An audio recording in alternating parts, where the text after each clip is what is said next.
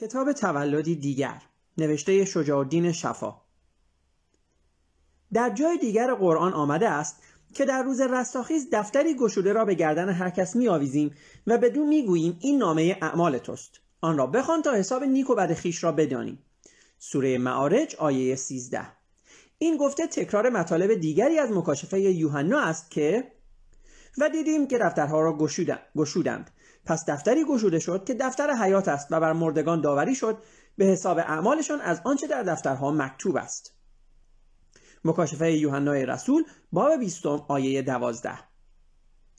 در سوره مریم آمده است که مریم چون عیسی را حامله شد به محل دوردستی رفت و در آنجا در زیر درخت خرمایی درد زایمان بر او آرز شد و با خود گفت که کاش مرده بودم و اینگونه گرسنه و تشنه در بیابان نمیماندم. ولی فرزندش از زیر پای او خطاب کرد که غم مخور. زیرا خداوند زیرا خداوند تو برایت چشمه آبی از زمین برآورده است و برای خوراک خود نیز ساقه, ساقه, ساقه نخل را تکان بده تا خرماهای تازه و رسیده بر تو فرو ریزد. سوره مریم آیه 22 تا 25 مضمون این آیه تکرار صحنه ای از سفر پیدایش تورات است که در آن هاجر کنیز و همسر ابراهیم که شوهرش وی را به خواست زن دیگرش سارا به همراه فرزند نوزادش اسماعیل از نزد خود میراند در بیابان از گرسنگی و تشنگی مینالد و می‌گوید که کاش مرده بود و گرسنه و تشنه در بیابان نمیماند. ولی خداوند برای او چشمه از زمین بیرون آورد و به دو خوراک میرساند. سفر پیدایش باب 21 آیه 18 و 19 معجزه خم شدن درخت خرما برای عرضه میوه خود به مریم و فرزندش در متن تعدیل شده متی باب 20 روایت شده. ولی این ماجرا نه در زمان تولد عیسی بلکه در هنگام سفر مریم و همسر و فرزند نوزادش به مصر در بیابان اتفاق میافتد. در همین سوره مریم به مناسبت بارداری مریم از روح القدس داستانی از زکریای پیغمبر در قرآن آمده است که به طور روشن اقتباس از انجیل لوقا است. در این باره در قرآن چنین آمده است. و یادآور از رحمت پروردگار خود به بنده اش زکریا هنگامی که وی از خداوند مسئلت کرد که وارثی برایش تعیین فرماید. زیرا زوجهاش نازاست و خودش نیز پیر شده است و ما به او گفتیم ای زکریا به تو مژده می‌دهیم که صاحب پسری خواهی شد که او را یحیی نام خواهی داد. و این نامی است که در گذشته به هیچ کس نداده ایم. عرض کرد پروردگارا چگونه چنین شود که من سال خوردم و همسرم نیز فرزند نمی آورد؟ اگر چنین است مرا نشانی بر این مرحمت فرما. گفتم نشان ما این است که سه شب تمام با مردمان سخن نگویی. و زکریا از معبد بیرون آمد و به مردمان فهمان که صبح و شب خداوند را تسبیح بگویند. و ما به و ما به یحیی خردمندی بسیار دادیم و مهربانی و صفا و حال آنکه هنوز کودکی بیش نبود. خلاصه شده از سوره مریم آیات یک تا سیزده. در همین راستا در انجیل آمده است در زمان سلطنت هیرودیس پادشاه یهودیه کاهنی به نام زکریا زندگی می‌کرد که همسر او از خاندان هارون بود. و الیصابات نام داشت. و ایشان را فرزندی نبود. و چون زکریا به معبد خداوند درآمد که بخور بسوزاند فرشته خداوند بر وی ظاهر شد و بدو گفت که خداوند دعای تو را مستجاب کرده است و زوجت برای تو پسری خواهد زایید که او را یحیی خواهی نامید و از درون رحم مادر خود همراه روح القدس خواهد بود. زکریا به فرشته گفت؟ این را چگونه بدانم؟ چون که من پیر هستم و زوجم نیز دیرین سال است. فرشته گفت من جبرائیل هستم که در حضور خدا می ایستم و فرستاده شدم تا تو را از این امور مژده دهم. و لیکن چون سخنهای مرا باور نکردی تا هنگام وقوع این امور لال خواهی شد و نیروی تکلم نخواهی داشت. و چون علی سابات پسری بزاد هم همسایگان در روز هشتم برای ختنه طفل آمدند و نام زکریا بر او نهادند. اما مادرش گفت نی که نام او یحیی است. بدو گفتند که از قبیله تو هیچ کس این نام را ندارد. پس در ساعت طفل نوزاد دهان گشوده به حمد متکلم شد و بر تمامی آنان خوف مستولی گشت و گفتند خداوند متبارک باد. خلاصه شده از انجیل لوقا باب اول آیات یک تا 68 اقتباس آشکار دیگری از انجیل آیه از سوره حدید است که در آن آمده است و آن روز مردان و زنان مؤمن و مؤمنه را خواهید دید که مشعلهایی را به دست دارند تا راهشان را روشن کنند کافران مرد و زن به دانان می‌گویند اندکی درنگ کنید تا ما نیز به شما برسیم و از نور مشعلهایتان بهرهمند شویم. ولی مؤمنان به دانان پاسخ می‌دهند نه بازگردید و مانند ما برای خودتان مشعل تهیه کنید. و در این میان حساری میان مؤمنان و کافران پدید خواهد آمد. که مؤمنان در درون و کافران در بیرون آن خواهند بود. حدید آیه دوازده. در همین باره در انجیل آمده است در آن روز پادشاهی آسمان به مانند آن ده دوشیزه ای خواهد بود که چراغهایشان را برداشتند و به پیشباز داماد رفتند. پنج تن از این دختران دانا چناهایشان را با ظرفهای روغن همراه بردند. چون داماد در آمدن تأخیر کرد همگی خوابشان برد. تا آن هنگام که کسی در نیمه شب بانگ زد که داماد می آید به پیشواز او بیایید. دختران که این را شنیدند همگی برخواستند و چراغهایشان را در دست گرفتند.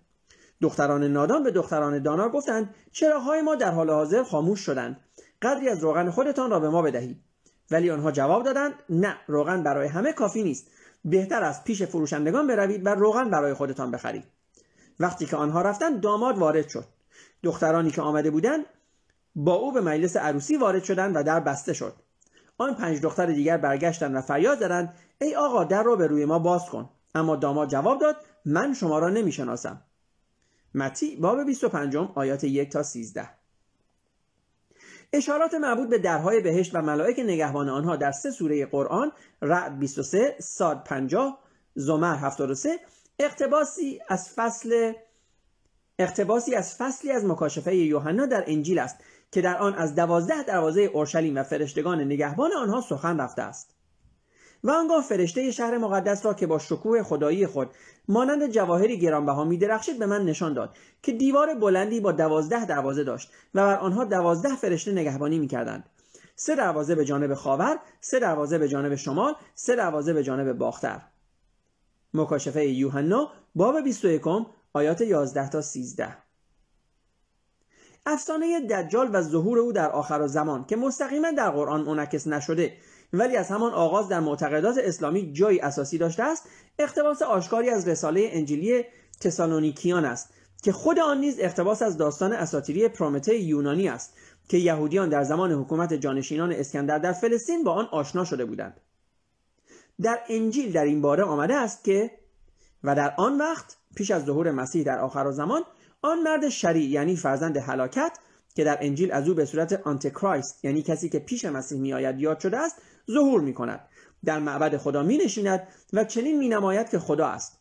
اما ظهور او به عمل شیطان است. با هر نوع قوت و آیات و عجایب دروغ و به هر قسم فریب نادرستی می نماید که خداست. و به هر قسم فریب نادرستی می نماید که خداست.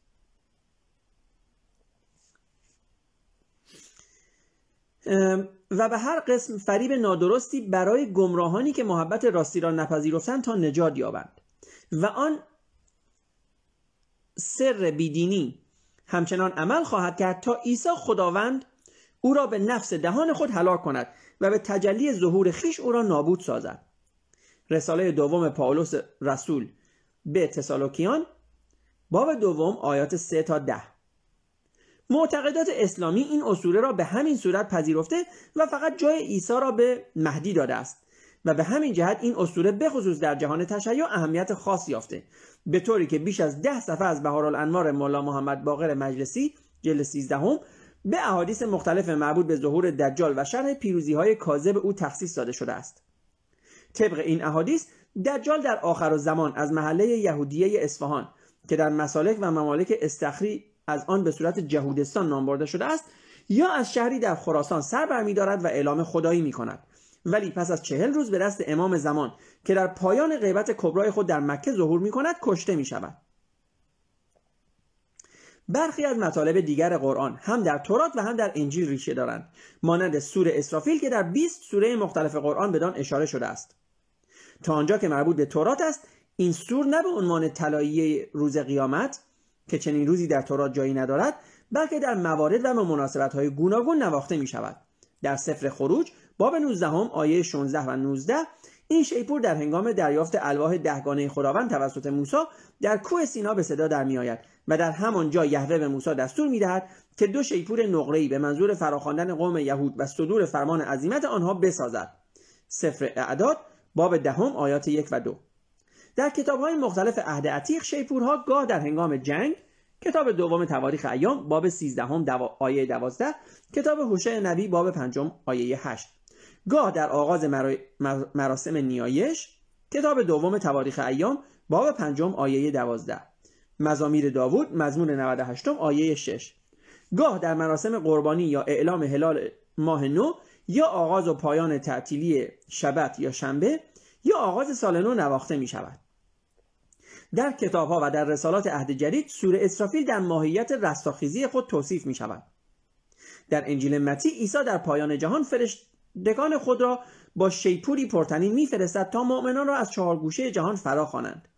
متی باب 24 آیه 31 در رساله های پاولوس قدیس سوره استافیل رستاخیز مردگان را اعلام می کند رساله اول به قرنتیان باب 15 آیه 452 رساله به تسالونیکیان باب چهارم آیه 16 و در مکاشفه یوحنا هفت فرشته در شیپورهای خود میدمند و به ترتیب باران آتش بر زمین میبارند و دریا را به خون مبدل می‌کنند و ستاره سوزان از آسمان فرود میآورند و یک سلس از خورشید و ماه و ستارگان را تاریک می‌کنند و ملخها را برای ویران کردن زمین میفرستند و چهارصد کرور سوار را برای کشتن یک سلس از مردم جهان به سوی آنها روانه می‌کنند تا به سلاح آتش و دود و گوگرد دمار از روزگار آنان برآورند. مکاشفه یوحنای رسول بابهای هشتم و نهم. بعضی دیگر از آیات قرآن به صورت مستقیم یا از طریق انجیل از متون زرتشتی گرفته شدند که از جمله آنها می‌توان از آیه های مربوط به ملائک نگهبان عرش خداوند آیات مربوط به روز رستاخیز و ترازوی حساب و آیه های مربوط به پل سرات نام برد. به موضوع عرش خدا و ملائک نگهبان آن برای نخستین بار در تاریخ مذاهب در اوستا اشاره شده است که به موجب آن اهورامزدا در جایگاه آسمانی خود بر تختی زرین جای دارد که شش امشاسپند یا فرشتگان مقرب و گروه بسیاری از ایزدان یا فرشتگان آن را در میان گرفتند. گاتای 13 آیه 9 وندیداد فصل 19 آیات 33 و 36 این تصویر بعدها در کتاب توبیای تورات باب 12 آیه 15 و کتاب مکاشفه یوحنای رسول در انجیل به صورت هفت فرشته ای که در برابر تخت خداوند جای دارند. مکاشفه یوحنا باب اول آیه چهار باب سوم آیه یک و باب پنجم آیه شش منعکس شده است. در قرآن به نوبه خود آمده است که در آن روز ملائک را گرداگرد عرش خداوند خواهید دید که به تسبیح پروردگار خیش مشغولند. زمر آیه 75 ملائکی که عرش خداوند را بر دوش دارند و آنهایی که در پیرامون آن وی را تسبیح می‌گویند. سوره مؤمن آیه 7 و چون سور اسرافیل بدمد هشت از ملائک عرش پروردگار تو را بر دوش خواهند گرفت و به صحرای محشر خواهند آورد. حاقه آیه 17 آیه های مربوط به روز قیامت و سنجش اعمال نیک و بد آدمیان در ترازوی حساب تقریبا کلمه به کلمه با متون زرتشتی در همین زمینه شباهت دارند. در, دی در دینکرت دینکرت سوم فصل 35 آیات 209 و 312 و بندهشن فصل سیوم آیات 6 تا 9 و داتستان داتستان دینیک فصل 23 تصریح شده است که در روز حساب کارهای نیک و بد کسان توسط سروش ورشن در ترازوی عدل سنجیده می شود و در این سنجش نه کمترین کم و کاستی به سود و زیان پاکان یا گناهکاران انجام می‌گیرد و نه میان پادشاهان یا حقیرترین حقیران گذاشته می شود و ترازو به اندازه موی به ناحق بالا و پایین نمی رود مینوک خرد دوم آیه 110 در همین زمینه در قرآن آمده است که در آن روز حساب کارهای نیکوبر کسان در ترازو سنجیده می شود و به اندازه دانه خردلی به هیچ کس به حق هیچ کس تجاوزی صورت نمی گیرد انبیا آیه 47 و در آن روز که روز حق است هر کس که کفه ترازویش سنگین تر شود رستگاه شود و آنکه کفهش سبک باشد خسران یابد. همچنان که در زندگی به آیات ما ستم کرده بود. سوره اعراف آیات 7 و 8 و نیز سوره مؤمنون آیه 112 سوره شورا آیه 17 سوره قارعه آیات 6 تا 9 آیات مربوط به پل سرات یا سرات الجحیم اقتباس آشکاری از چینود پل اوستایی هست که در هیچ کتاب مذهبی دیگری از آن سخن نرفته است. اعراف آیه 46 یاسین آیه 66 صافات آیه 22 از این پل که ارواح بهشتی و دوزخی از روی آن به منزلگاه جاودان خود می‌روند در گاته های 46 و 51 یسنای 71 وندیداد فصل 19 به تفصیل یاد شده است. مضمون برخی دیگر از آیه ها از متون مانوی گرفته شده است. مانند آیه از سوره احزاب که در آن محمد خاتم النبیین نامیده شده است. محمد پدر هیچ یک از فرزندان شما نیست ولی پیامبر خدا و خاتم النبیین یا مهر پیغمبران است. احزاب آیه چهر این عنوان عنوانی است که در قرن سوم میلادی یعنی چهار قرن پیش از اسلام به مانی داده شده بود و بعد از آن جز در قرآن به کس دیگری داده نشده است. همچنین آیه از سوره نسا که در آن مرگ عیسی در بالای صلیب انکار شده است از نظر تقریبا همه پژوهشگران از معتقدات مانوی گرفته شده است. آنهایی که گفتند ما عیسی, مسیح فرزند مریم و پیامبر خدا را کشتیم دروغ گفتند زیرا که عیسی به صلیب کشیده نشده و کشته نشد و تنها به نظر آنان چنین رسید. آنهایی که جز این میپندارند در اشتباهند و ادعایی می‌کنند که بر درستی آن وقوف ندارند و تنها از پنداری واهی پیروی می‌کنند. آنان بیگمان عیسی را نکشتند بلکه خداوند که بر همه کاری توانا است او را به سوی خیش بالا برد. سوره نسا آیه 157 چنان که قبلا گفته شد این تأکید مستقیما از گفته مانی آمده است که عیسی در جوهر یزدانی خود وجودی غیرمادی بود که نمی‌توانست به صلیب کشیده شود و آنکه به بالای صلیب رفت قالب مادی غیر اصیل او بود. این برداشت مانوی که از معتقدات اصولی آین مانی به شمار می آید و با برداشت رسمی کلیسای کاتولیک در این باره متناقض است از همان آغاز از طرف کلیسای مسیحیت نوعی زندقه تلقی شد و بعدها نیز در محاکمات سرکوبگران علیه مانویان به عنوان یکی از جرایم کبیره آنان مورد بهره برداری قرار گرفت. شمس الدین دمشقی فقیه معروف قرن هفتم هجری در کتاب نخبت و دهر خود چندین آیه دیگر قرآن را که در آنها از دوگانگی تاریکی و روشنایی سخن رفته و عالم آفرینش صحنه نبرد نور و ظلمت به حساب آمده است و همچنین آیاتی را که در آنها خداوند نور آسمان ها و فروغ فروغ توصیف شده است مثل انعام آیه یک نور آیه 35 بقره آیه 257 ماعده آیه 16 ابراهیم آیه 1 و 5 احزاب آیه 43 حدید آیه 9 و طلاق آیه 11 باستابی از نوشته های مانوی می داند. گلتسهیر به نوبه خود چنین آیه دیگر قرآن را که بازگو کننده برداشت های عرفانی مانوی است توبه آیه 9 کف آیه 18 محمد آیه 47 ملهم از متون مذهبی مانوی معرفی می کند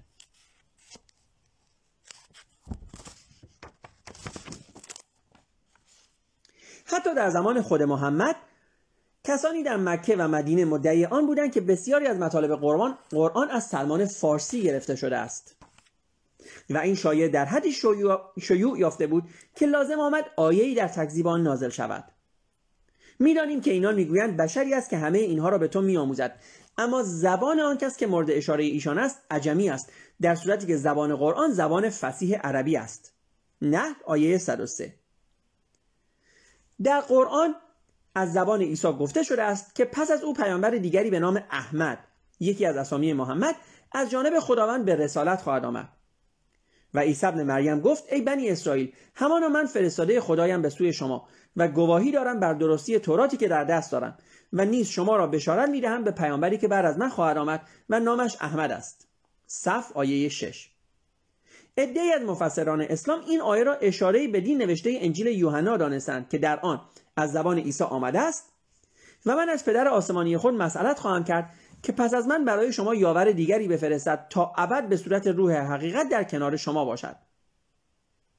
یوحنا باب چهارم آیه 16 و 17 این کلمه یاور که در متن یونانی انجیل یوحنا به صورت پاراکلتوس مدافع و پشتیبان آمده و در تفسیر ابوالفتوح رازی از قرآن مفاتی الغیب به صورت فارقلیت عربی ضبط شده و بعدا نیز به همین صورت ملاک عمل دیگر مفسران قرآن قرار گرفته است با اندکی تغییر یعنی با املای پریکلوتوس در زبان یونانی معنای نامدار و ستوده را دارد که می‌توان آن را مرادف با مفهوم احمد در زبان عربی تعبیر کرد. برخی از همین مفسران قرآن کوشیدند تا در تورات نیز اشاراتی به ظهور پیامبر اسلام بیابند. مثلا این نوشته کتاب اشعیا را که برخیزید و سپرهای خود را روغن بمالید زیرا خداوند به من فرموده است برو و دیدبانان برگمار تا آنچه را که ببینند اعلام کنند. و چون فوج الاغ سواران و فوج شتر سواران را ببینند آنگاه به دقت تمام توجه بنمایند. مکاشفه اشعیای نبی باب 21 آیه 6 و 7 علی ابن ربن ربن تبری علی ابن ربن التبلی در فردوس المحکمه پیشگویی ظهور پیغمبر الاغ سوار عیسی و پیغمبر شتر سوار محمد را دانسته است. در مواردی دیگر اسامی خاصی در قرآن آمده که قبل از آن در تورات نیز آمده است ولی مطالب مربوط به آنها با آنچه در تورات ذکر شده به کلی تفاوت دارد. مثلا نام هامان که در قرآن وزیر فرعون دانسته شده سوره مؤمن آیه 36 در اصل نامی است که تورات به وزیر اخشورش یا خشایارشا پادشاه پارس داده است. کتاب استر یا استر باب ششم. در جای دیگر مریم مادر عیسی خواهر هارون نامیده شده در حالی که مریم خواهر هارون در تورات مریم دیگری است که خواهر موسی نیز هست و تورات از او در فصل مربوط به گذر قوم اسرائیل از دریای سرخ در جریان بازگشت از مصر نام برده است. سفر خروج باب 15 آیه 20 و 21 عمران نیست که در قرآن پدر مریم یا مادر عیسی یعنی مادر عیسی دانسته شده تحریم آیه 12 در تورات پدر موسی و هارون و مریمی است که خواهر آنها است. و نه مادر عیسی. سفر خروج باب دوم آیه یک باب ششم آیه 20 سفر اعداد باب 26 آیه 59 تواریخ ایام باب پنجم آیه 29 در خود انجیل ها نیز هیچ نامی از پدر مریمی که مادر عیسی است برده نشده است. به همین طور این موضوع که فرعون مصر از وزیر خود می‌خواهد که برای او برج بلندی بنا کند تا وی بتواند بر آن بالا برود و ببیند که خدایی که موسی ادعا می‌کند واقعا در آنجا وجود دارد یا نه ظاهرا با افسانه توراتی برج بابل که در صفحات گذشته بدان اشاره شد مورد تداعی معانی قرآن قرار گرفته است. در مواردی نیز جملات کاملی از تورات با برداشت جداگانه ای در قرآن نقل شده است. مثلا در سوره انبیا آمده است که تورات را به موسی و انجیل را به عیسی فرستادیم و در آن نوشتیم که بندگان صالح ما وارث زمین خواهند شد. انبیا آیه 105 در صورتی که در تورات گوینده این جمله خود داوود است و نه خدا. زیرا خداوند مقدسان خود را ترک نخواهد فرمود و صالحان وارث زمین خواهند شد. مزامیر باب 37 آیه 29 اسامی ملائک مقرب جبرائیل، میکائیل، اوریل، رافائیل، سموئیل، یافیل، زدکیل از یهودی یا عبری گرفته شدند. جبرائیل در زبان عربی به معنای آدم خدا در تورات نیز مانند قرآن ملک مقرب اصلی است و او است که به سمت دانیال پرواز می کند تا تعبیر خوابهای پادشاه بابل را به دو بگوید برای اینکه او آنها را به پادشاه خبر دهد. اصطلاح جهین از جهین انجیل و اصطلاح فردوس از پردیس اوستایی گرفته شده است. اصطلاح ملکوت که در چهار جای قرآن آمده و در زبان عربی نامعنوس است از اصل کلدانی آن ملکوت گرفته شده که در زبان عبری تبدیل به ملخوت شده است. در قرآن جمع جمعا از سی پیغمبر من جمله پنج پیامبر از نام برده شده که 23 نفر از آنها پیامبران توراتند و سه نفر پیامبران انجیل عیسی یحیی و زکریا و چهار نفر پیامبران عرب محمد هود صالح شعیب. ولی از 16 پیامبر یهود دیگری که در تورات نام برده شدند من جمله پیامبران مهمی مثل اشعیا، حزقیال، یرمیا و دانیال در قرآن ذکری به میان نیامده است. در عوض از پیغمبری به نام ادریس به صورت پیامبری صدیق که خداوند بدون مقامی بلند عطا فرموده مریم آیه 56 انبیا آیه 85 سخن رفته که در هیچ کتاب آسمانی و زمینی دیگری نامی از او برده نشده است. همانطور که نام یهوه خدای اسرائیل علا رغم تصریح تورات که این خود خداوند بود که برای نخستین بار خود را در کوه سینا بدین نام به موسی معرفی کرد. سفر خروج باب 20 آیه دو ریشه عبری ندارد و از طرف خود یهودیان نیز وضع نشده است. نام الله نیز سابقه ممتد ما قبل اسلامی دارد و ریشه صرفا عربی ندارد. قبلا گفته شد که یهوه نام خدای محلی قوم مدیان در باریکه شمالی دریای سرخ و جنوب سینا بود که یهودیان آن را از این بادیه نشینان گرفتند و به صورت خدای خاص قوم یهود درآوردند و بعدا نویسندگان تورات سابقه ارتباط او را با یهود تا دوران فرضی ابراهیم یعنی حدود هزار سال پیش از دوران خروج یهودیان از مصر عقب بردند. مقر این خدا کوه هوریب بوده و این همان کوهی است که در تورات کوه خداوند نامیده شده است. سفر خروج باب سوم آیه یک.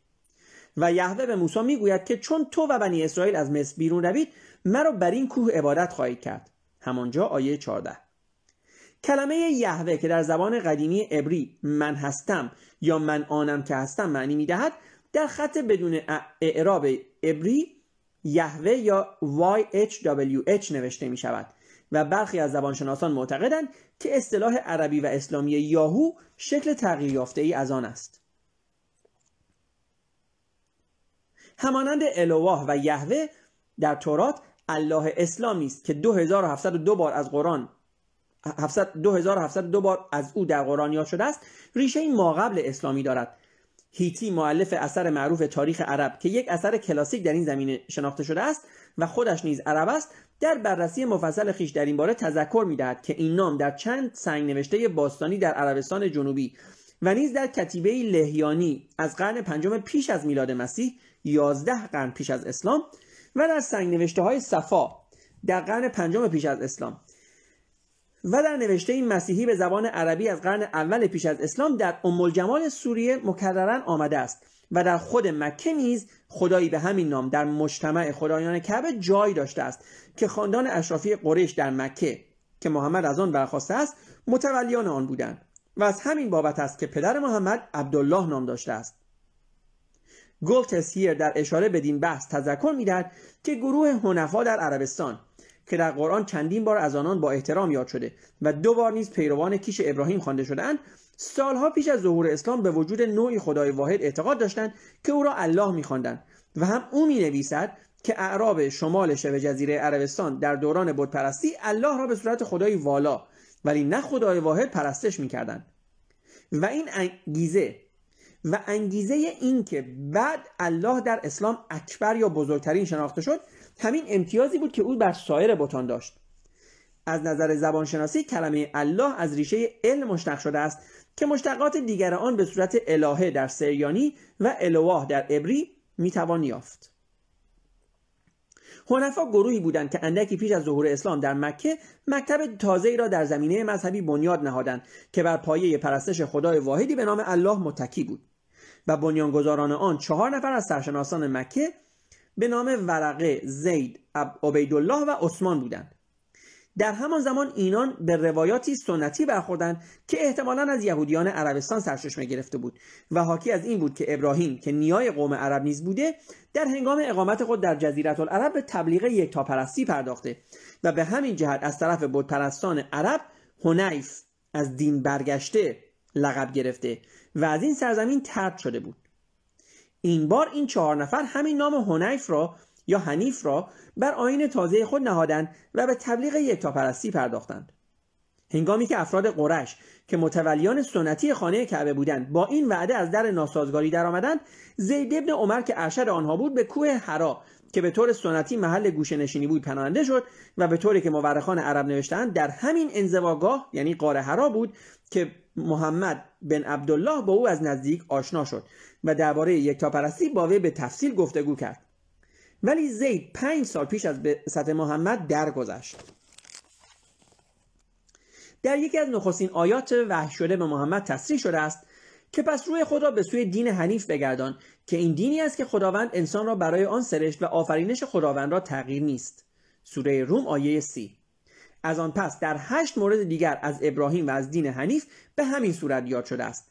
بقره آیه 129 آل امران آیه 60 و 89 انعام آیه 162 نحل آیه 122 بیانه آیه 5 یونس آیه 105 حج آیه 31 آیات متعددی از قرآن گواه بر اینند که بت ممتازی به نام الله از پیش از اسلام در عربستان شناخته شده بوده است و مقامی مافوق بتهای دیگر داشته است.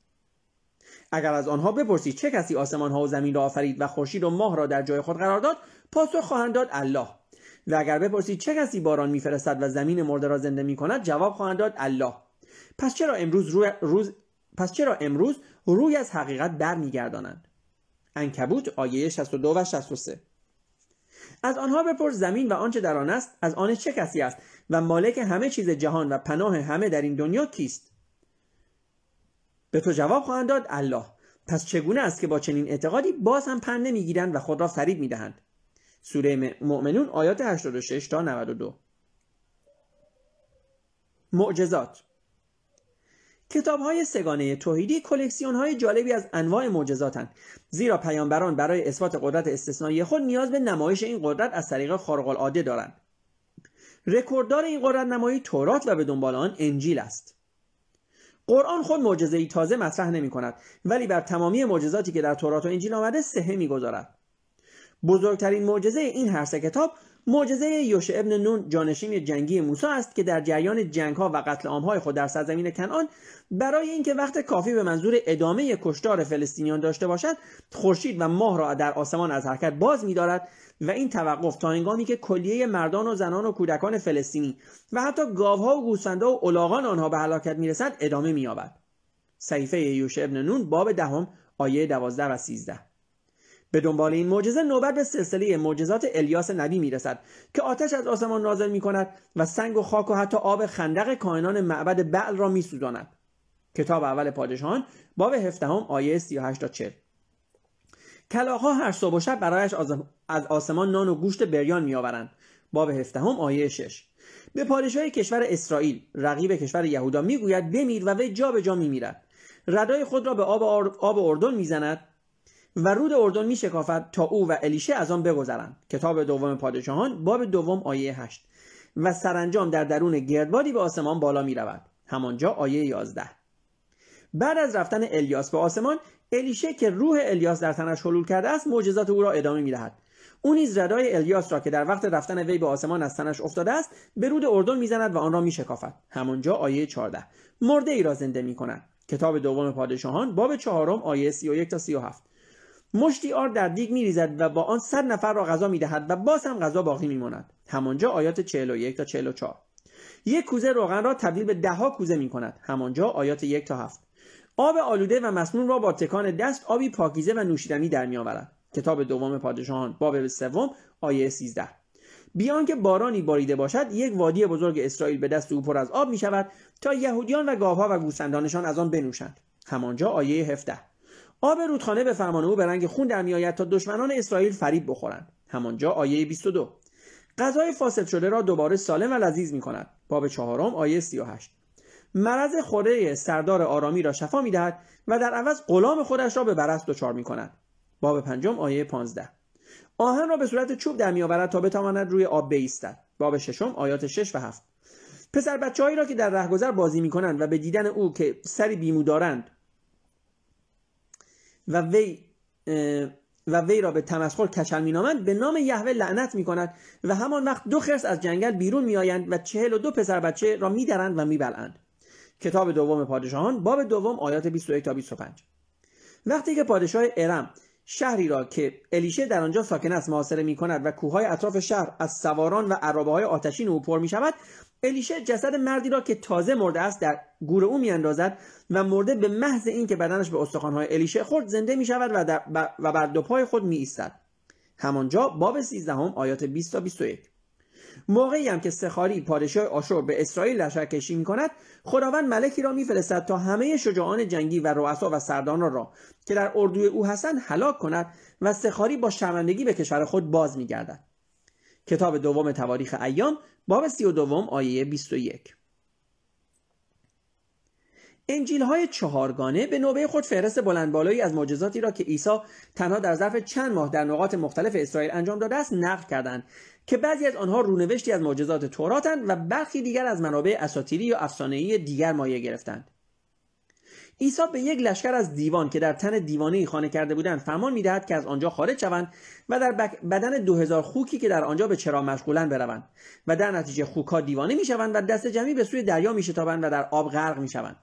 متی باب هشتم آیات 28 تا 34 مرقس باب پنجم آیات 2 تا 13 لغا باب هشتم آیات 26 تا 39 زنی که دوازده سال مبتلای خونریزی است و هیچ طبیبی امکان درمان او را نداشته است دست به جامعه عیسی می‌زند و فورا خونریزی او متوقف می شود متی باب نهم آیه 18 تا 21 مرقس باب 25 آیات 25 تا 33 لوقا باب 8 آیات 43 تا 47 دختر مرده یک خاخام یهودی به فرمان برخیز عیسی برمیخیزد و به راه میافتد. متی باب پنجم آیات 22 تا 26 مرقس باب پنجم آیات 35 تا 42 لوقا باب هشتم آیات 48 تا 56 عیسی به دریای طوفان فرمانی می‌دهد که آرام شود و دریا آرام می شود متی باب هشتم آیات 23 تا 27 مرقس باب چهارم آیات 35 31 تا 35 لوقا باب هشتم آیات 22 تا 25 پنج. قرص نان و دو دانه ماهی را میان پنج هزار نفر تقسیم می کند به طوری که همه آنها سیر می شوند و باز هم دوازده سبد از خورده های نان و ماهی باقی می ماند متی باب 14 آیات 13 تا 21 مرقس باب ش... ششم آیات سی تا 44 لوقا باب نهم آیات 10 تا 17 یوحنا باب ششم آیات 1 تا 14 در شب تاریک و طوفانی روی آب دریا راه می رود. متی باب 14 آیات 22 تا 23 مرقس باب ششم آیات 45 تا 51 یوحنا باب ششم آیات 15 تا 21 بیماران متعدد دامن قبای او را لمس می‌کنند و شفا مییابند متی باب 14 آیات 34 تا 36 مرقس باب ششم آیات 53 تا 56 روح ناپاک را از درون دختری. روح ناپاک را از درون دختر یک زن یونانی بیرون می کند. متی باب 15 آیات 21 تا 28 مردی کرولال را با گذاشتن انگشت در گوش او و انداختن آب دهان بر روی زبانش شنوا و گویا می کند. نرقس باب 7 آیات 31 تا 37 بینایی مرد کوری را با گذاشتن دست خود بر چشمان او به وی باز میگرداند. مرقس باب 8 آیات 22 تا 36 سه تن از هواریون هواریون او. وی را در بالای کوی بلند با موسا و الیاس در گفتگو می‌بینند و در همان هنگام ابری بر آنها سایه میافکند و از درون آن صدای خداوند را میشنوند که می‌گوید این پسر عزیز من است و به او گوش دهید. متی باب 17 آیات 1 تا 13 مرقس باب 9 آیات 2 تا 7 لقا باب 9 آیات 28 تا 36 به روح شریری که در درون پسر بچه‌ای رفته است و وی را در آب آب و آتش میاندازد بانگ می‌زند ای روح کرولال از این بچه بیرون بیا و دیگر هیچ وقت به او داخل مشو. و روح نعر زنان بیرون میآید. متی باب 17 آیات 14 تا 21 مرقس باب 9 آیات 14 تا 27 لقا باب 9 آیات 37 تا 43 گدای نابینایی را در علیها با گفتن اینکه به دنبال من بیا بینا می کند متی فصل 20 آیات 29 تا 34 مرقس فصل دهم آیات 46 تا 51 لقا فصل 18 آیات 35 تا 43 هنگام گرسنگی به درخت انجیر انجیر پربرگی برمیخورد ولی چون در آن میوه نمییابد به درخت نفرین می‌کند و به دو می‌گوید که دیگر کسی از تو میوه نخواهد خورد. و همان وقت درخت از ریشه خشک می‌شود. متی فصل 21 آیات 18 تا 19 مرقس فصل 11 آیات 12 تا 14 در معروفترین معجزه خود ایل آزار مردی از یهودیه را چهار روز پس از مرگ و تدفین او زنده می کند و از درون گور بیرون می آورد. یوحنا فصل 11 آیات 38 تا 44 معجزات عیسی حتی بعد از مرگ او نیز ادامه مییابد. در لحظه جان سپردن او بر روی صلیب قبرها باز می‌شوند و بسیاری از مقدسین از درون آنها بیرون میآیند و وارد بیت المقدس می‌شوند. متی باب 27 آیات 52 و 53 پس از رستاخیز از درون گور و صعود او به آسمان وی در جلیلیه به دیدار شاگردان یا حواریون خود می رود و با آنها گفتگو می کند متی باب 28 آیات 16 تا 20 مرقس باب 16 آیات 14 تا 18 لقا باب 24 آیات 36 تا 49 یوحنا باب 20 آیات 19 تا 23 و جداگانه نیز مریم مجدلیه ظاهر می شود. متی باب 28 آیات 9 تا 10 مرقس باب 16 آیات 9 تا 11 یوحنا باب 20 آیات 11 تا 18 تور ماهیگیری پتروس و همراهان او را در دریای تبریه از آنقدر ماهی پر می کند که توانایی بردن تور را به داخل قایق خود ندارد و پتروس یا شمعون به تنهایی 153 ماهی بزرگ سید می کند. یوحنا باب 21 آیات 3 تا 11 با این همه اینها فقط قسمتی از معجزات عیسی است. زیرا در انجیل یوحنا تصریح شده است که عیسی معجزات متعدد دیگری نیز در حضور شاگردان خود انجام داد که در این کتاب نوشته نشده است. ولی همین قد نوشته شد تا شما ایمان بیاورید که او مسیح خدا و پسر خداست. یوحنا باب 20 آیه 30 تا 31 برخلاف انجیل که معجزات تورات را میپذیرد و قرآن که هم معجزات تورات و هم معجزات انجیل را میپذیرد روحانیت یهود هیچ یک از معجزات عیسی را به صورت معجزه نپذیرفته بلکه آن را سحر و جادو می‌داند. در ترمود قدوشیم صفحه 49 به عیسی ساحری شناخته شده عیسی ساحری شناخته شده که سحر و جادوی خود را از ساحران مصری آموخته است.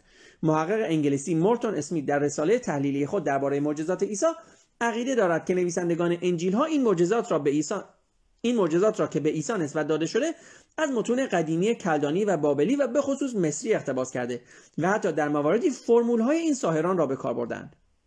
مثلا در تاریخ تاسیتوس مورخ لاتینی حکایت شده است که ساحری در اسکندریه به یاری خدای آپیس با آب دهان خود بینایی یک نابینا را به دو بازگردانید و پاهای مرد مفلوجی را به حرکت درآورد. تبدیل آب به شراب که در انجیل یوحنا باب دوم آیات 6 تا 10 به صورت نخستین معجزه عیسی روایت شده معجزه ای است که در میتولوژی یونان به دیونیزوس خدای شراب نسبت داده شده و حتی جزئیات این روایت انجیل از همان اسطوره گرفته شده است. در قرآن معجزات اضافی دیگری هم به عیسی نسبت داده شده که در خود انجیل ها سخری از آنها نرفته است. از قبیل اینکه عیسی شکل پرنده را از خاک و گل می‌سازد و با اجازه خداوند آن را جان میبخشد. آل امران آیه 49 ماعده آیه 110 مریم آیه 32 یا اینکه عیسی در گهواره مانند سالمردان با مردم حرف می‌زنند. آل امران آیه 46 ماعده آیه 110 مریم آیه 29 و 30 معجزه پرنده از انجیل غیررسمی توماس باب سوم آیه یک و دو و معجزه حرف زدن عیسی از متن حبشی معجزات عیسی باب دوازدهم آیه 626 گرفته شده است. خب این هم پایان فصل کتاب های توحیدی ممنونم دوستان که ما بودید. من خیلی کوتاه در مورد بعضی از مطالبی که تو این فصل بود صحبت می‌کنم. خب. بله. اولینش دوستان جالب هست که در قرآن از عرش صحبت می‌کنه. ببینید عرش یک تخت هست و این آیم تصریح داره که ملائک گرد عرش خدا رو گرفتن و باز دو مرتبه تصریح می‌کنه که این ملائک عرش پروردگار رو روی دوششون می‌گیرن. حالا به نظر شما دوستان خدایی که نه مکان داره نه زمان داره نه دیده میشه و خدایی که اصلا از دید قرآن و از دید اندیشمندان اسلامی اصلا فرم فیزیکی نداره این خدا به تخت چه نیازی داره؟ این خدا به تخت چه نیازی داره؟ این خدا به اینکه ملائکه تخت او رو این اونور ببرن چه نیازی داره؟ یک لحظه دقت بکنید خدایی که می‌تونه در همه جا حاضر و ناظر باشه چه دلیلی داره که یک تختی داشته باشه و این تختش رو هم ملائکه این رو اونور بکشن؟ این یک نکته.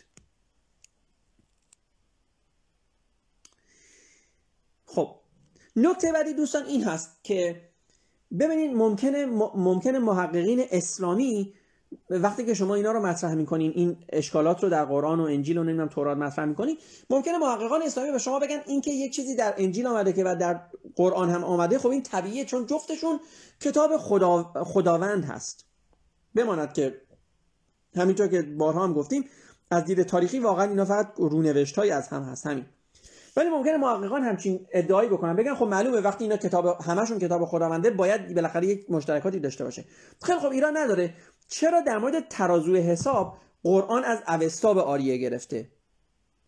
در حالی که شما می‌دونید که ادیان ابراهیمی از جمله حضرت محمد مثلا دین اسلام آین زرتشتی رو جزو آینهای الهی نمی‌دونه. و شما می‌دونین که حتی حالا در قرآن و در احادیث از زرتشتیان با نام آتش پرست یاد شده در حالی که اگر دوست زرتشتی دارین حتما می‌دونین که زرتشتیان آتش پرست نیستن. به همون شکل مؤمنین شیعه دور حرم زریح نمی‌دونم امام رضا میچرخن اون رو بوس می‌کنن و خودشون رو بهش میمالن ولی رضا پرست نیستن. به عبارتی اون رو واسطه می‌دونن برای رسیدن به خدا. زرتشتیان فقط گرد آتش جمع میشن ولی آتش رو نمیپرستن. خب این تصور اشتباهی بوده. و هنوز هم گاهن هست که زرتشتیان آتش رو میپرستن به خاطر این در قرآن حدیث هم از زرتشتیان به عنوان مجوس و به عنوان نمی‌دونم آتش پرست و اینا یاد شده. منتها صحبت من اینه. خیلی خب چرا قرآن باید copy paste بکنه آیات مربوط به ترازوی بندگانش رو؟ چرا قرآن باید copy paste بکنه آیات مربوط به پل صراط رو؟ اگر کتاب اوستا کتاب خدا نیست و زرتشت پیامبر خدا نیست چه دلیلی داره که قرآن از روی اینا copy paste بکنه؟ به اینا خود دوستان خوب دقت کنید و گفتم اصلا شما لازم نیست چه اگه صحبت منو گوش می‌کنید چه اگه با کسی دیگه ای بحث می‌کنید شما لازم نیست لزوما این حرفا رو بپذیرین. فقط کافیه به این قضیه فکر بکنین که چی میشه که قرآن از کتابی copy paste می‌کنه که خود قرآن اون رو به عنوان کتاب الهی قبول نداره. در مورد مانویت هم همینطور. شما می‌دونید و این کتاب هم به شما گفته. شما می‌دونید که دوستان آقای سلمان فارسی که اسم اسم اسم اسم ایرانیش نمی‌دونم جازویه هست یا همچین چیزی و شاید من دارم باز با کسی دیگه اشتباه می‌کنم. در صورت آقای سلمان فارسی شما می‌دونید که این واقعا ایرانی بوده. شما می‌دونید که در جنگ خندق این به این به پیامبر گفت و یعنی دقت کنین که نه خود خداوند این اصلا شعور رو داشت و این آگاهی رو داشت و نه محمد و نه یارانش. ولی ولی سلمان فارسی چون که از ایران آمده بود و این تکنیک رو بلد بود به اونها گفت که خندق بکنن. و شاید برای شما جالب باشه, جالب باشه که کلمه خندق که یک کلمه عربی هست از ریشه کلمه فارسی کندک اومده. یعنی چیزی که شما می‌کنی. خب؟ یعنی کلمه کندک در فارسی طبیعتا در عربی تبدیل میشه به خندق. و اون وقت جنگ احزاب هم داستانش رو شنیدین که انگار پیامبر به دستور سلمان فارسی دور تا دور مدینه رو چکار می‌کنه؟ یه خندق می‌کنه. و بعد وقتی که لشکر اصطلاح قریش میان تعجب می‌کنن و میگن این قطعا کار محمد نیست. به خاطر اینکه اصلا عرب ها همچین چیزی رو بلد نبودن. عرب ها اصلا توی هیچ جنگی خندق نمیکندن به قول معروف. خب حالا همین آقای سلمان فارسی که میگم خودش با ادیانی مثل ادیان زرتشتی مانوی نام آشنایی داشته. ببینین میاد و بعد انقدر به محمد اینجور چیزها رو القا می‌کنه که توی کتاب بیاره که این شایعه حتی در زمان خود محمد هم شکل می‌گیره که آقا این حرفها حرفای محمد نیست اینا رو سلمان فارسی داره بهش یاد میده. و این قضیه انقدر بیخ پیدا می‌کنه که آیه میاد در سوره نحل آیه 103 آیه ای میاد که بله ما می‌دونیم میگن که یه کسی هست که به تو اینا رو میآموزه. بعد دقت کنین دوستان استدلال اشتباه و بچگانه خدا رو. میگه زبان آن کس که مورد اشاره ایشان است عجمی است در صورتی که زبان قرآن زبان فصیح عربی است. خب ای خدای احمق اصطلاحا کسی نگفت که آقای سلمان فارسی عربی صحبت بکنه. این آقا به فارسی می‌گفته با محمد صحبت می‌کرد. اینا یار بودن دیگه. بالاخره حرف همو میفهمیدن. و محمد اینها رو به عربی در قرآن مینوشته. این مثل اینی که شما مثلا فرض به عنوان یک فارسی زبان یک دوست انگلیسی داشته باشین. بعد چه به زبان فارسی اگه جفتتون بلدین چه به زبان انگلیسی یک چیزی رو به اون دوستتون بگین و اون دوستتون به انگلیسی توی دفترچه خاطراتش بنویسه. و بعد بگن نه اینا نمی‌تونه حرف اون طرف باشه چون یارو ایرانیه. خب ایرانی باشه. ای به ایرانی گفته یا به فارسی گفته یا اگر انگلیسی بعد به انگلیسی گفته و این بابا به انگلیسی نوشته. بعد شما دقت کنید من می‌خوام اینو بگم. استدلال بچگانه و استدلال احمقانه خدای قرآن رو دقت کنید خدای اسلام رو دقت کنید. که میگه زبان آن کسی که مورد اشاره ایشان است عجمی است یعنی حالا غیر عربی یا فارسی است در صورتی که زبان قرآن زبان عربی فصیح است. خب باشه. این دلیلی نمیشه که شما از اون طرف اینجور چیزا رو یاد نگرفتی نکته بعدی که خیلی جالب هست. دوستان این اشتباه مهلکی است که توی قرآن هست. اینه که مریم مادر عیسی خواهر هارون نامیده میشه. دقت کنین هارون همزمان بوده با موسی. در جاهای دیگه هم در قرآن اومده که موسی و هارون جفتشون با هم میرن به دربار فرعون. خب اگر خواهر اگه مریم خواهر هارون بوده یعنی خواهر موسی هم بوده پس به عبارت عیسی باید بشه خواهرزاده موسی. و به عبارت موسی باید بشه دایی عیسی. و این دقت کنید انقدر این اشتباه احمقانه است که طبیعتا باز شما اگر برین تفسیرهایی رو مثل تفسیر نمونه بخونید شروع کردن به مالکشی دیگه. طبیعتا میگن نه این هارون یک هارون دیگه است. خب کدوم هارون است؟ دقت کنید دوستان اگر اگر در یک کتاب یک کتابی اصطلاحا به که مثلا باید خیلی دقیق باشه یا به عظمت قرآن یا مثلا اگه خیلی دقیق است به دقت قرآن اگر شما بگین مریم خواهر هارون و این هارون همون هارونی نباشه که شما صد جای دیگه به عنوان برادر موسی بهش اشاره کردین پس این هارون چه کسی است مثلا چرا شما باید اسمش رو ببری؟ اگه این هارون شخصیت مهمی نیست شما وقتی میگین مریم برادر هارون یعنی می‌خواین مریم رو به واسطه هارون بشناسین. یعنی هارون شخص مهمی است و مریم هم حالا همون خواهر هارون هست. ولی اگر این هارون اون هارون برادر موسی نیست اصلا شما چرا این حرفو زدی؟ مگر شما مثلا در مورد چه می‌دونم مثلا مگه شما به فرض حالا دارم مگه شما در مورد پیامبر صالح هم گفتی صالح برادر مثلا فرض کنین مرتضا نگفتی دیگه بخاطر اینکه صالح خودش شناخته شده شما نمی‌خواد واسطه شناخته شدن صالح رو یک نفر دیگه مثل مرتضا قرار بدی. و خب این یک اشتباه خیلی خیلی مهلکی است که در قرآن اومده طبق معمول به خاطر اینکه همینجور که می‌دونین به خاطر اینکه در به خاطر اینکه کسانی که قرآن رو مینوشتن که من بارا بهتون گفتم که خود محمد هم نبوده کسانی که قرآن رو مینوشتن وقتی از تورات داشتن اینها رو اصطلاحا حالا چه به ذهنشون بوده چه داشتن نگاه می‌کردن اینا رو با هم دیگه قاطی کردن.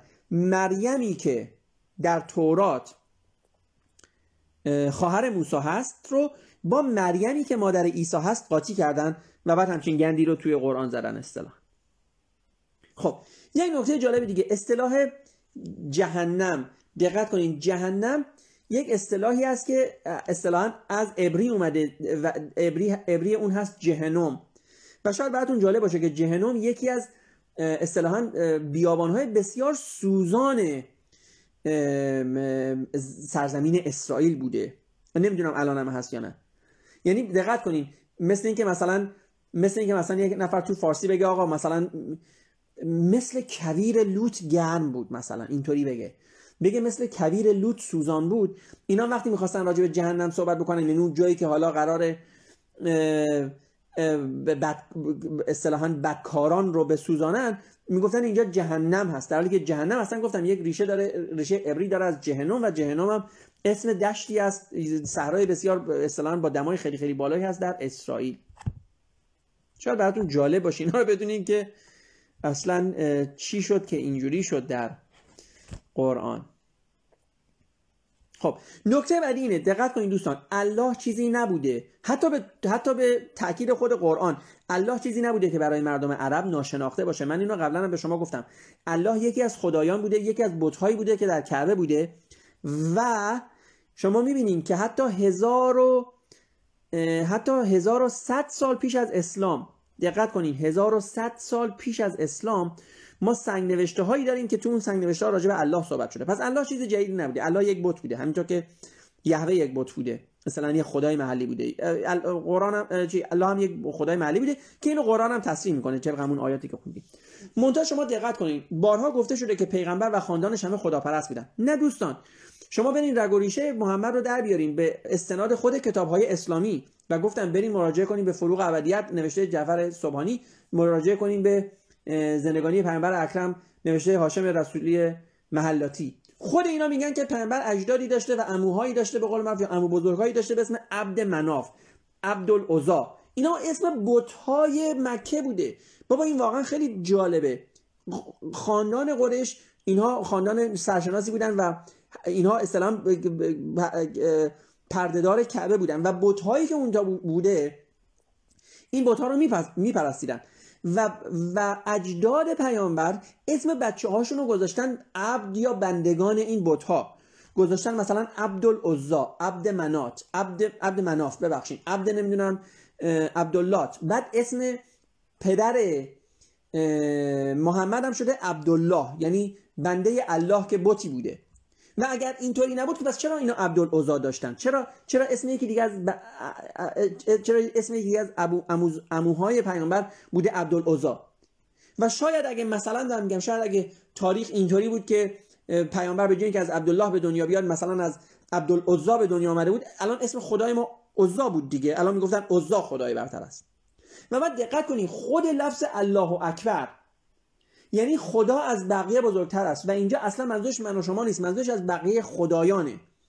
یعنی یعنی حضرت محمد میگه آقا این خدایی که ما داریم به اسم الله از بقیه خدایانی که در کعبه وجود داره بزرگتر هست. یعنی از عزا از نمی‌دونم منات از نمی‌دونم لات و اینها بزرگتر هست.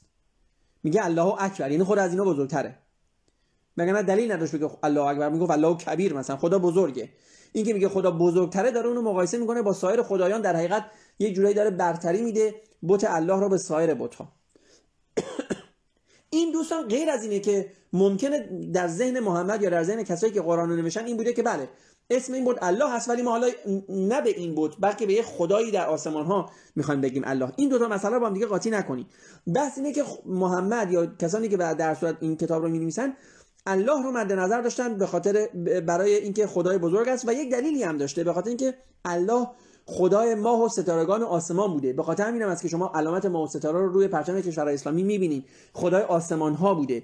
جزء خدایان بزرگشون بوده. خب در مورد معجزات این خیلی جالب هست دوستان. من یک دو تا از معجزات فقط براتون بخونم. شما ببینید این خداوند چقدر باید روانی باشه. بزرگترین معجزه یوشه همینه که خورشید رو در آسمان نگه میداره تا بتونه آدم کشی بکنه. یک لحظه به این فکر بکنین فقط دوستان. بله. یک معجزه دیگه این است که الیاس کله کشلی داشته یک سری بچه اینو می‌بینن و بهش میخندن و الیاس دستور میده که خرس ها برن و اون بچه ها رو بخورن. به نظر شما واقعا یک کسی که پیامبر خدا هست نه یک پیامبر خدا اصلا یک کسی که روان سالمی داره. روان سالمی داره. حتی لازم نیست پیامبر خدا باشه. همچین کاری رو می‌کنه که چند تا بچه رو صرفا به خاطر مسخره کردن بکشه توسط توسط یک سری خرس. فقط فکر کن. در انجیل هم همینطوری است شما می‌بینید که عیسی به یک درخت انجیری برمیخوره ولی چون توش میوه نیست درخت رو نفری می‌کنه. خب این کار کار احمقانه تو چرا نفری می‌کنی؟ درخت خوش بشه. چرا؟ چرا دعا نکردی یا معجزه نکردی که اون درخت انجیر پرمیوه بشه؟ این خیلی جالبه دیگه. یعنی خب اونو پرمیوه می‌کردی از میوهش هم استفاده می‌کردی به جای اون درخت رو لعنت بکنی. اونم وقتی که مشکل درخت نبوده بالاخره حتما فصلش نبوده دیگه. خب. اینم خیلی جالبه. میگم اصلا اصلا شما اینا رو می‌بینید. بعد میریم دوستان در آخر هم می‌رسیم به این که میگه معجزه حرف زدن عیسی از متن حبشی گرفته شده. حتما شما می‌دونید که پیامبر سفری داشته به حبشه. اینو یادتونه؟ اینو یادتونه توی کتابای تاریخ و توی کتابای تاریخ اسلام به ما می‌گفتن که پیامبر به حبشه اصطلاحا هجرت کرد. خب یک انا یک یک اتفاقی که میفته همینه. میره حبشه یک سری چیزها رو از حبشه می‌گیره میاره از جمله معجزه حرف زدن عیسی رو. اصلا خیلی تابلو است. این همینجور که می‌بینیم معجزه حرف زدن عیسی توی هیچ کدوم از کتابای انجیل نیست. ولی وقتی محمد میره حبشه و با کتاب معجزات عیسی در حبشه آشنا میشه و طبیعتا این داستان رو برش نقل می‌کنن این رو هم میاره و در قرآن قرار میده. حالا معجزات خود قرآن چیه؟ هیچ. قرآن تنها معجزش اینه که میگه اگر می‌تونین یک سوره مثل من بیارین بعد کم کم میگه یک آیه مثل من بیارین. دو تا نکته است. زمانی که حضرت محمد زنده بود و یک آیه و سوره مثل اون می آوردن که محمد دستور قتلشون رو می‌داد. این خیلی چیز جالبیه. شما بالاخره این رو یک لحظه فکر بکنید محمد زمانی که زنده بود می‌گفت اگر راست میگین یک آیه مثل قرآن بیارین. و بعد اگر کسی تلاش می‌کرد یک آیه مثل قرآن بیاره اون رو دستور ترورش رو می‌دادن.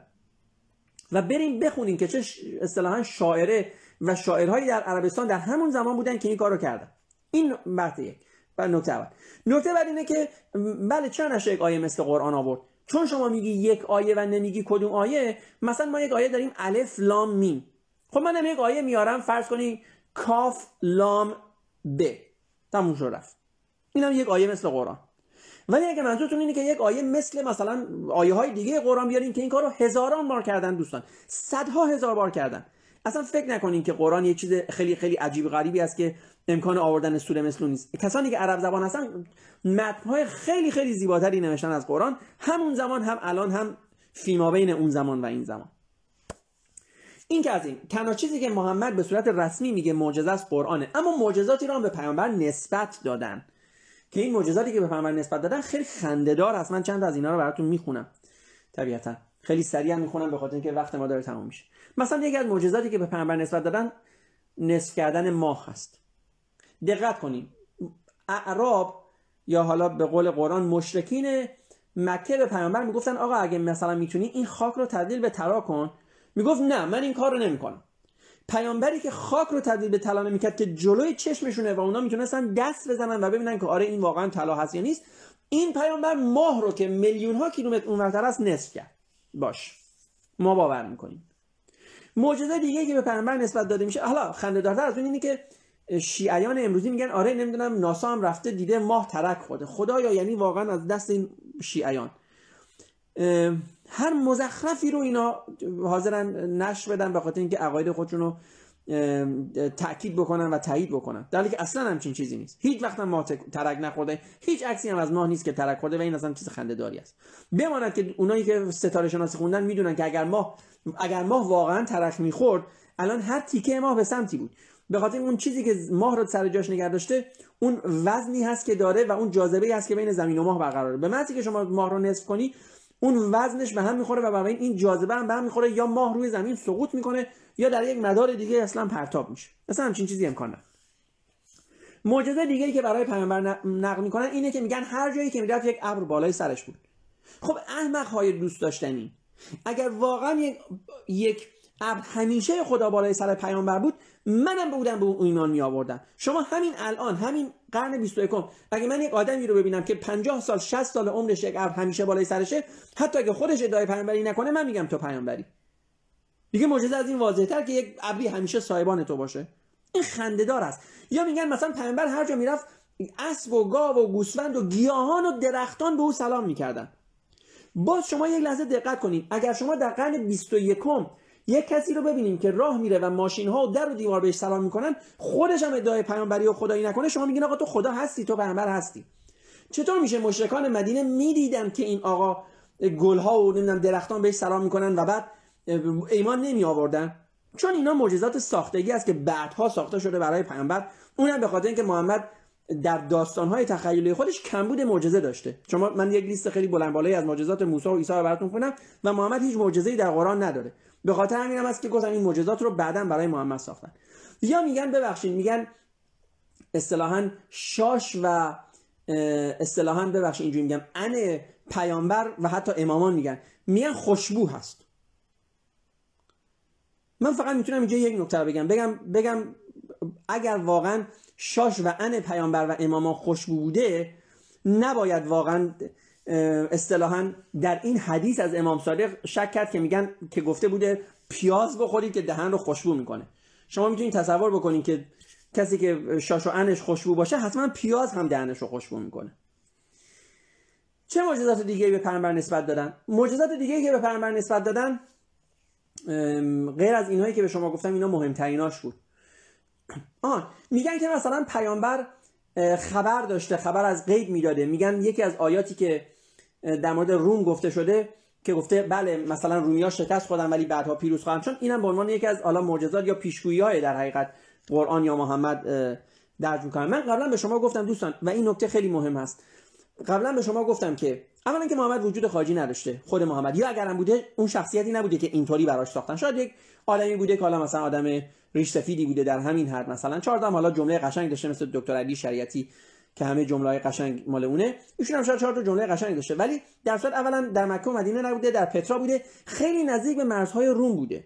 و اینها می‌دیدن تحرکان تحرکات نظامی رومی ها رو می‌دیدن. من به شما گفتم که رومی ها برای اینکه خیالشون از مرزهای جنوبی یعنی از سمت اعراب بیابانگرد و وحشی راحت باشه مرسنری های یعنی اصطلاحا سربازای مواجه بگیر عرب رو استخدام می‌کردن. و اینها می‌دیدن که رومی ها میرن شکست می‌خورن رومی ها میرن برنده میشن در جنگ با ایران دیگه چون با جنگشون با ایران بوده. مرزهای شرقی روم که با ایران بود همیشه اصطلاحا دعوا داشتن با ایرانیا جنگ داشتن با ایران این خیلی چیز عادی بوده که خب یک قومی بالاخره یک تیمی یک بار ببازه دو بار ببازه یک بارم ببره دیگه. یعنی چیز خیلی خاصی نبوده. اینا میگن پیشگویی های محمد است که نمی‌دونم گفت رومیا باختن ولی بعدا می‌برن. خب بله توی هر جنگی شما هر جنگی رو که نگاه کنی یک بار باخته طرف یک بارم برده. خیلی چیز عجیبی نبوده واقعا. این هم یکی دیگه از معجزاتی است که گاهی اوقات به پیامبر نسبت میدن. حالا دقت کنیم. از خود پیامبر تخیلی تر معجزاتی است که شیعه من به اهل سنت کاری ندارم. اونا هم تخیلی هن. ولی من به شیعه کار دارم الان دیگه طبیعتا. معجزاتی است که شیعیان به امامان نسبت میدن. میگن حضرت علی اصطلاحا ستون مسجد رو گرفت با یک دست بلند کرد کفش های عمر رو گذاشت زیر ستون و بعد ستون رو برگردون سر جاش. شما یک لحظه به تخیلی بودن این داستان دقت بکنید که وقتی شما ستون رو بلند کردین تمام اون سقف فرو نریخت. اصلا مگه میشه شما ستون رو بلند بکنید شما وقتی ستون رو بلند می‌کنید با سقف رو هم باش بکنی دیگه. و بعد کفش عمر رو گذاشت اون زیر. اصلا مثلا بحث تخیلی اصلا اون دعواهایی که اون کلکلایی که بین سنی و شیعه بوده و هنوزم هست هر کدوم از سمت خودشون داستانهای تخیلی میگن. میگن امام رضا مثلا نمی‌دونم به دو یا امام هادی یا هر امام دیگه به دو تا شیر اشاره کرد که روی پرده بودن اومد و یکی از مهمونا رو خورد که به ساحت مثلا امام اهانت کرده بود. فقط شما دقت کنین اینها همون ائمه هستن. حالا دقت کنین. این ائمه که اینقدر معجزات تخیلی دارن و میگن حضرت مهدی هم میگن از زانوی نمی‌دونم یا ران پای مادرش متولد شد و دیگه طبیعتا واقعا برین لیست این کراماتی رو که به ائمه شیعه نسبت دادن بخونین چون واقعا mind boggling هست و بسیار هم خنده دار است. اینهایی که اینقدر معجزات عجیب و غریب داشتن حضرت علی شمشیر می‌خوره به فرق سرش و میمیره. این آقا تازه مثلا شمشیر بازشون هم بوده حالا بله در, مک... در مسجد بود و همه اینا. ولی خداوند دیگه اون همه براش معجزه کرد اینجا رو دیگه بهش معجزه نکرد. امام حسن 63 تا زن داشته و یکی از زناش اونو مسموم می‌کنه. دقت کنید. واقعا. امام حسین همینطور که می‌دونید در سرای کربلا به شکل فجیعی کشته میشه. که راجع به داستان حسین و افسانه آشورا هم زیاد ما باید صحبت بکنیم. منتها دقت کنین اینها رو. اینا کسایی هستن که میگن نمی‌دونم سنگ رو شکافتن کوه رو جابجا کردن نمی‌دونم حسین نمی‌دونم به آب گفت نمی‌دونم بیا آب آمد نمی‌دونم به ماه گفت برو ماه رفت. و اینا کسایی هستن که بعد از خودشون هم نمی‌تونن دفاع کنن. یکیشون میمیره یکیشون زین العابدین یا امام چهارم اینقدر مریض بوده در بستر مرگ بوده که نمی‌تونه صدا به برادر به پدرش کمک بکنه. و بعد همون یزیدی که ضمن امام حسین رو می‌کشه که دلایل خیلی طولانی داره که اگه خواستیم بعدا راجعش صحبت می‌کنیم می‌بینیم که هم زینب و هم زین العابدین رو بسیار تکریم می‌کنه به خاطر اینکه اونا قیام نکرده بودن به جفتشون جا میده مکان میده از این داستان. حالا کاری نداره. زین العابدین که مریض بوده همیشه هم در بستر بیماری بوده که به زین العابدین بیمار مشهوره اصلا در شیعه.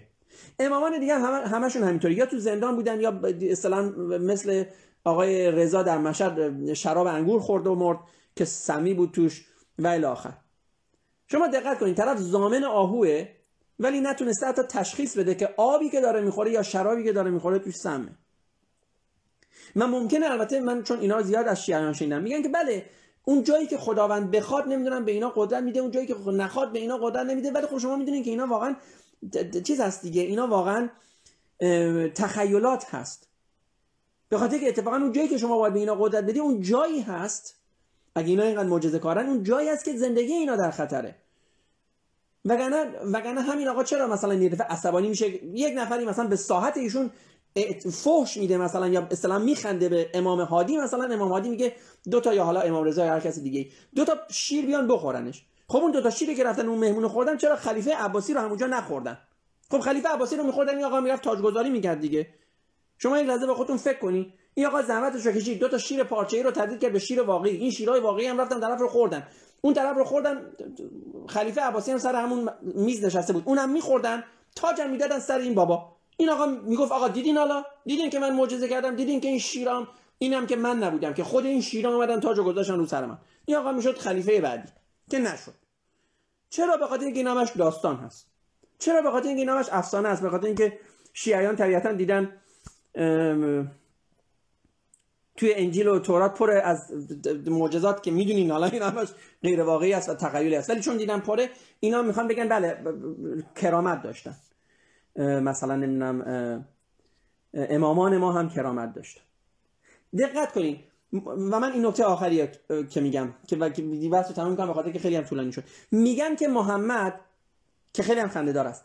میگن که محمد از زهری که یک زن یهودی یک پیرزن یهودی بهش داد مرده. کی چهار سال قبلترش. آقای محمد یک زمانی میره پیش یک زن یهودی مثلا در سال فرض کنیم پنج هجری شیش هجری.